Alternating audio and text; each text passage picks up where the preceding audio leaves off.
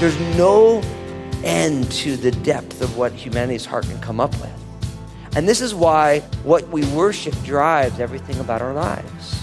This is why God is so passionate that we have a singular focus, and that's Him, because He knows what true blessing is. He knows what true love is. He knows what true kindness is. And He wants to provoke and pull this stuff out of our hearts by His Spirit. But if left up to our own devices, we end up doing things like worshiping inanimate objects. Without realizing it, we can shift our focus away from our Savior and place it on something else. It's easy to do. The world is alluring, and the enemy uses every trick in his book to distract us. Today, Pastor Daniel reminds us to turn back to God and away from worldly idols. Our worship should always be focused on our Creator, not on inanimate objects. And even when we discover we've lost our perspective, we can always come back to God. Now, here's Pastor Daniel with his continuing study Listen Up. Jesus is real.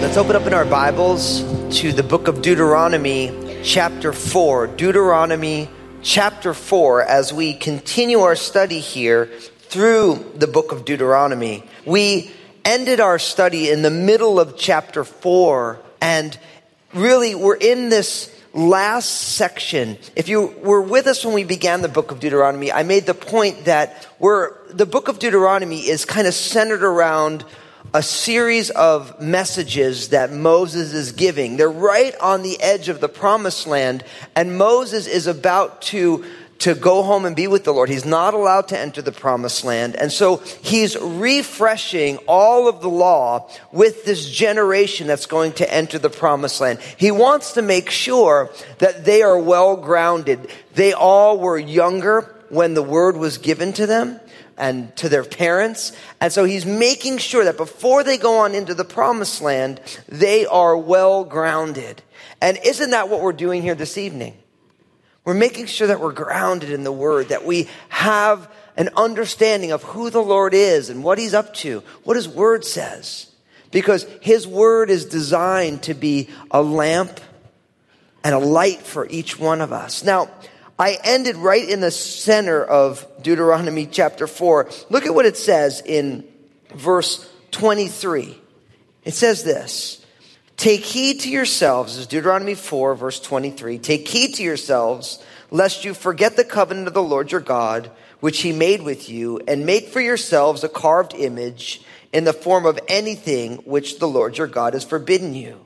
For the Lord your God is a consuming fire, a jealous God. So we ended on this idea last week that making any sort of graven image, any sort of carved image is a huge problem. It's forbidden because the Lord is a consuming fire and the Lord is a jealous God. And so these are very evocative phrases. They're not, it's not like, well, you know, God's kind of nice and he's kind of joyful and he really doesn't like unrighteous. I mean, a consuming fire, you think about a fire that is consuming, right? That's a very vivid picture and that God is a jealous God. And so I ended last week with the reality that God being a consuming fire, see, He will purify what is precious, but as He purifies what is precious, He will completely consume what is common. Think about that. See, fire will either consume what is base or common or useless, but it will also purify what is precious. You think about the picture that the apostle Paul uses about how at the end of our days, all of our works will be tried with fire to see of what sort that they are.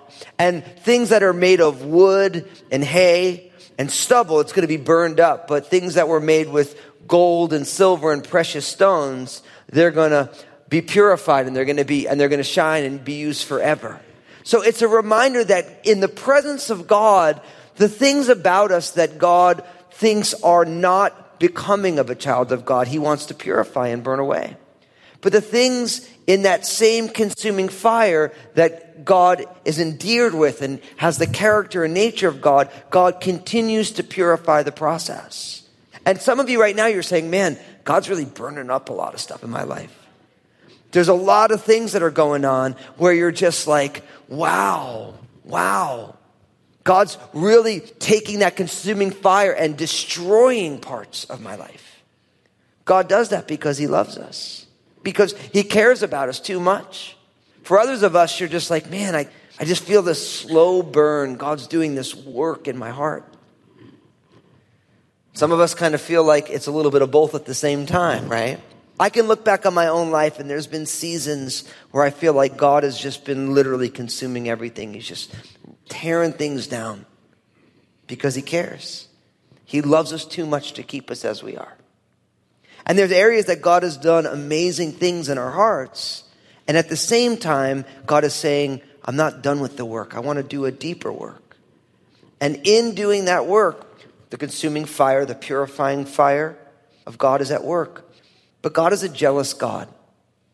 See, when you read your Bible, what you find is that God portrays the children of Israel as being spiritually adulterous.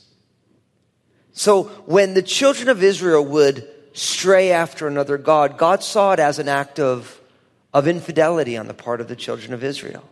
So the idea that God is a covenant making God and a covenant keeping God, when we stray from that covenant, God's righteous jealousy comes on up it because God cares for us that much. Now, again, we use the word jealousy today in a kind of a petulant kind of a way or a pejorative kind of a way. When you think of somebody as being jealous, it's always seen as a bad thing. But actually, part of love is jealousy. I've always used the same example because I think it makes the most sense. If my bride Lynn says to me, you know, Daniel, you know, I love you, you know, but I actually love somebody else too. And I say, okay, oh, great. Cool. Does that mean I really love Lynn? No way. If I really love her and we've made a covenant to be husband and wife under God and before our families and our loved ones, then if she says, I love somebody else, I say, well, unless it's our kids, we have some serious work we got to do. Because part of loving is the need for love to be unique and specific, not spread out. See, if you allow somebody to love you who loves other people in the same way that they love you, it's not real love because love at its core is desirous of the person. And so God's jealousy is not part of his imperfections. That's Oprah Winfrey said that the reason she stopped believing in the God of the Bible is she was at church and she was hearing God is a jealous God. And she'd say, Why would I ever want to believe in a jealous God? When is that ever good? But true love is jealous. Now, don't get me wrong. If jealousy is playing out in a fallen heart built on insecurity, then it can be aggressive and hurtful, the old jealous crime of passion. That has nothing to do with the character of God. But true love is jealous for the love. And God is a jealous God. And God is jealous for your hearts. And the reason God is jealous for our hearts is because God knows that His love is the only love that will satisfy. And God knows that He is the only true God. And when we worship another God, we miss out on exactly who we are and who God is and what life is meant to be. And so when you read things about God being a jealous God and how God will not abide idolatry, spiritual adultery. That's because God is perfect. And God knows His love is the only thing that any of us really need. So we stop there. So picking up now in verse 25, look at what it says. It says, Now when you beget children and grandchildren and have grown old in the land, and act corruptly and make a carved image in the form of anything and do evil in the sight of the Lord your God to provoke him to anger, I call heaven and earth to witness against you this day that you will soon utterly perish from the land which you cross over the Jordan to possess. You will not prolong your days in it, but you will be utterly destroyed. And the Lord will scatter you among the peoples, and you will be left few in number among the nations where the Lord will drive you. And there you will serve gods, the work of men's hands, wood and stone, which neither see, nor hear, nor eat, nor smell. But from there you will seek the Lord your God, and you will find him if you seek him with all your heart and with all your soul. When you are in distress, and all these things come upon you in the latter days, when you turn to the Lord your God and obey his voice, for the Lord your God is a merciful God, he will not forsake you, nor destroy you, nor forget the covenant of your fathers, which he swore to them. Now, it's amazing. They're on the edge of the Jordan River, right? And they're about to enter the promised land. And he says, but listen, when your children and your grandchildren and when you grow old in the land, then you're going to stray from me. Now, this would be what I would call the problem of God's foreknowledge. It's not a problem, but when you know what's going to happen before it happens, that could create an issue. So you could think that they're on the edge of the promised land. This is the generation that's going to go in and this is wonderful. But the Lord's like, listen, when you get in the land and when you have kids and you get settled and you grow old, you know what you're going to do? You're going to do exactly what I told you not to do. Because God knows the rebellion that we're going to commit. He knows the decisions that we're going to make. And He knows that at some point in the future, the children of Israel are going to start to do exactly what He said, don't do that. The exact thing. And so He says, when that happens, right, God is going to be provoked to anger. And look what He says in verse 20. He says, I call heaven and earth to witness against you this day that you will soon utterly perish from this land which you cross over the Jordan to possess. It's an amazing thing that Moses says here. He says, I call heaven and earth to witness against you. He's like, look at everything that was made. God made this. And all of this is here to testify that if we are disobedient to God, then we're going to suffer grave consequences. And sure enough, if you read your Bible, what do you find? right? You find the children of Israel after Joshua and then all the judges, and there's a succession of kings, right? And the tribes split, the 10 northern tribes after the reign of the son of Solomon, a man named Rehoboam. Rehoboam, that kingdom split, the 10 northern tribes and the two southern tribes. And you can see this parallel track. First, the 10 northern tribes, they ended up going into exile by the Assyrian army in about 722 BC. And then the two southern tribes, which was eventually called Judah because Judah was the largest of the two southern tribes, they went into Babylonian exile in 586 or 87 BC. I say 86 or 87 because depending on which scholars you ask, there's some disputes about the dates. So if you heard 86, then that, or 87, you heard that, it's both or neither. It's one of them. I just don't know which one. Scholars debate about it, really smart people, and I'm like, I don't know. I'll just say 86, 87, and we'll figure it out. But what happens is, is this is exactly what happens.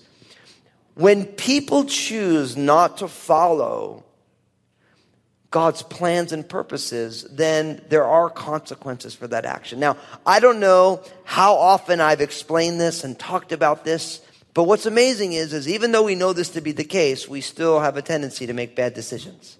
And I'm included in that. But listen, sin has consequences. When we choose to dishonor the purposes and plans of God, the things that God has said, this is good for you and this is not good for you. This is important and this is, you need to stay away from. When God says that, the reason He says that is because He loves us too much for us to hurt ourselves. But if we choose to walk in rebellion against those ways, then at some point those mistakes will come home to roost. Not because God isn't loving, but because God knows the reason He told you not to do it is because if you do it, this is the outcome of it. And so, brothers and sisters, I'm encouraging you to take heed how you stand lest you fall. I'm encouraging you to let the Spirit of God search your heart and reveal to you the areas of rebellion and disobedience in your heart and you need to repent of those. That's what the word is. Jesus used that word. It's the first word of the gospel. It means to turn away from our own ways and turn to the Lord and say, God, not my will, but your will be done. Not my ways, Lord, but your ways are what is important. Because what goes on for us is we know what we ought to do, but we choose not to, to do it. And then when it all blossoms and we're hurting, we say, I don't understand why God is doing this. It's like, no, no, no. God isn't doing that. This is the normal outgrowth and blossoming of the fruit of the decisions that you're making.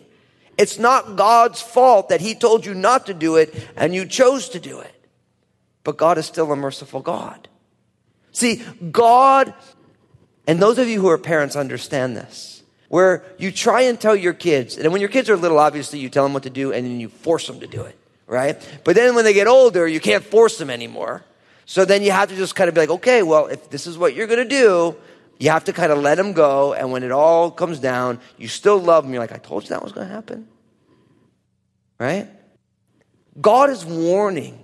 This is a warning. That's why I've called this message, chapter four, listen up. Right? This is the second part of this listen up message. Because God is issuing a warning, not because he doesn't love his people, but because he does love his people. And he says, look, if you turn and serve these idols, I'm going to scatter you amongst all the people. And then when I scatter you, you're going to go serve their gods. And they're not really gods because they're made of wood and they can't hear. They can't speak. They don't eat. They're impersonal. They're inanimate objects. And what's amazing is, is that when a person chooses not to worship the true and living God, it's amazing the things we can come up to worship. See, the human heart knows no end to its depravity. Now that might sound like a real negative thing, but all you gotta do is read history or the newspaper, and it's an amazing thing, the things that people can come up with. I was talking to somebody who was, did some research on how the form of capital punishment by which Jesus was killed, crucifixion, happened. And he was blown away. He's like, man, the guy who invented that's a real nasty dude. I'm like, you think?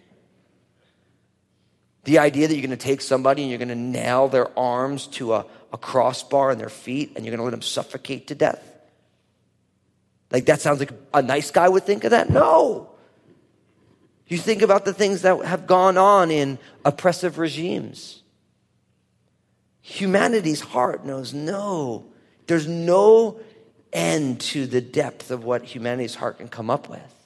And this is why what we worship drives everything about our lives. This is why God is so passionate that we have a singular focus, and that's Him, because He knows what true blessing is. He knows what true love is. He knows what true kindness is, and He wants to provoke and pull this stuff out of our hearts by His Spirit. But if left up to our own devices, we end up doing things like worshiping inanimate objects. Now you might say, okay, so Fusco, you know, I know, yeah, you know. But like, we don't do that stuff anymore. Contraire, mon frere. You want to see a worship problem? And don't try this at home. When you go to a parking lot and there's one car parked all the way from me, all the other cars and it's double parked, why don't you go there and sit on that car? I said don't try it at home. I'm using it as an example. Can you imagine someone walks out, they're double parked away from all the other cars and you're sitting on the hood of their car? You want to see a worship problem? They're going to freak out. You might get beat up. I've never had a gluteus maximus on my hood of my car. Right? And they're there. I lived in Marin County, California, just north of San Francisco over the Golden Gate Bridge. It's a high rent district. And it was amazing. You watch people out there and they're like shining up the Jaguar. They call it the Jaguar. The Jaguar little symbol on the thing. And it's like super buffed. And God forbid you even looked at the car. Don't breathe on it. It's like it's a car. It's a car. Some people like that about their motorbikes, their bicycles, their wardrobes. You know, it's like for, listen, in 21st century America, probably the biggest idol is a green piece of paper with a bunch of dead guys on it. They don't speak, it's inanimate, but it's the main thing that we worship for many of us because we live in a materialistic culture, right? And so, even though we don't necessarily make a little statue and say, This is my God, whatever the driving passion of your life is, that is what you worship. Whatever is the thing that you wake up thinking about and you go to bed thinking about, that is the passion of your heart. And for most of us, even maybe like, oh, well, no, it's not my car, it's not the house, it's not the grandkids or the kids or whatever. For a lot of us, it's just us. right? We wake up thinking about ourselves, we go to bed thinking about ourselves. The fullness of the day is thinking about ourselves. And guess what? Isn't that how Satan tempted Adam and Eve? Said, when you eat of the tree of the knowledge of good and evil, the reason God doesn't want you to do it is because you'll be like God. And the single problem that every human being has is that we actually think we're God. We think that the world is designed to revolve around us, that everyone's decisions should be based on what we want, not necessarily what God wants or what they might want. It's what causes the greatest struggle in our lives. So, Martin Luther said, and I don't agree with everything Martin Luther said, but I do agree with some of the things that he said. And one of the things that he said in his commentary on the Ten Commandments, he said, In every heart of every person, it's an idol factory. And the reason the very first commandment, which we're going to get to, Lord willing, in our next study, is that you shall have no other gods before me. I'm the Lord your God. Because he knows that when you break the first commandment, you'll break all the other commandments. The reason you would murder, or steal, or covet, or commit adultery, or break the Sabbath day, or not honor your parents, or bake a carved image is because it's an idol problem. Everything begins right there with idolatry. And we have to just say, Lord, show me my areas of struggle with idolatry and lead me in the way of everlasting. See, because in the midst of explaining to them all of that's going to go on, there's this beautiful verse that comes out of the middle of this. They're in exile. They're worshiping things that aren't gods. And then in verse 29, but from there you will seek the Lord your God and you will find him if you seek him with all of your heart and with all of your soul. Verse 30, and when you are in distress and all these things come upon you in the latter days, when you turn to the Lord your God and obey his voice, for the Lord your God is a merciful God, he will not forsake you nor destroy you, nor forget the covenant of your fathers, which he swore to them. I love that. See, God's judgment is always tempered by His mercy. See, God does not enjoy bringing the consequences of bad actions upon us. He wants to forgive, but we need, when we get away, we need to come back. And when we seek God with all of our hearts and with all of our souls and with all of our minds, and when we turn back to Him, then, then God will meet us. And I believe for many of us tonight, that's exactly what we need to do. We need to say, God, I'm turning back again. I'm coming back again. Lord, and I'm going to obey. I'm going to obey what your word says. I don't like it. I don't even know if I agree with it, but I'm going to do it anyway. Because we show our love for God by our obedience. That's how we show it.